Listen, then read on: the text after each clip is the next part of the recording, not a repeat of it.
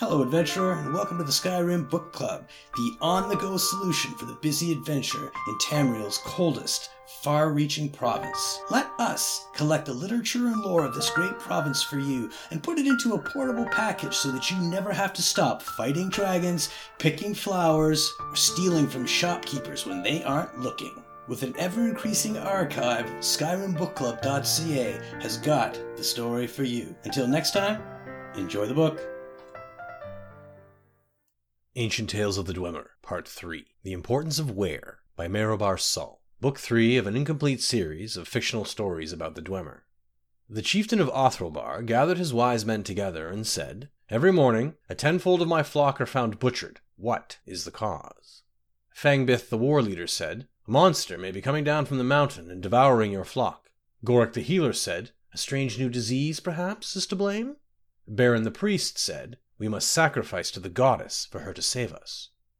The wise men made sacrifices, and while they waited for their answers from the goddess, Fangbith went to mentor Joltereg and said, You taught me well how to forge the cudgel of Zolia, and how to wield it in combat, but I must know now when it is wise to use my skill. Do I wait for the goddess to reply, or the medicine to work, or do I hunt the monster which I know is in the mountain? When is not important, said Joltereg. Where is all that is important. So Fangbith took his Zolik club in hand and walked far through the dark forest until he came to the base of the great mountain. There he met two monsters. One, bloodied with the flesh of the chieftain of Othrabar's flock, fought him while its mate fled. Fangbith remembered what his master had taught him, that where was all that was important. He struck the monster on each of its five vital points head, groin, throat, back, and chest. Five blows to the five points, and the monster was slain. It was too heavy to carry with him, but still triumphant, Fangbith returned to the Othrolbar. I say I have slain the monster that ate your flock, he cried. What proof have you that you have slain any monster? asked the chieftain. I say I have saved the flock with my medicine, said Gorik the healer. I say the goddess has saved the flock by my sacrifices, said Baron the priest. Two mornings went by, and the flocks were safe. But on the morning of the third day, another tenfold of the chieftain's flock was found butchered. Gorik the healer went to his study to find a new medicine. Baron the priest prepared more sacrifices. Fangbith took his Zolik cudgel in hand, again, and walked far through the dark forest until he came to the base of the great mountain. There he met the other monster, bloodied with the flesh of the chieftain of Othrabar's flock. They did battle, and again Fangbith remembered what his master had taught him, that where was all that was important. He struck the monster five times on the head, and it fled. Chasing it along the mountain, he struck it five times in the groin, and it fled. Running through the forest, Fangbith overtook the monster and struck it five times in the throat, and it fled. Entering into the fields of Othrobar, Fangbith overtook the monster and struck it five times in the back, and it fled. At the foot of the stronghold, the chieftain and his wise men emerged to the sound of the monster wailing. There they beheld the monster that had slain the chieftain's flock. Fangbith struck the monster five times in the chest, and it was slain. A great feast was held in Fangbith's honor, and the flock of Othrobar was never again slain.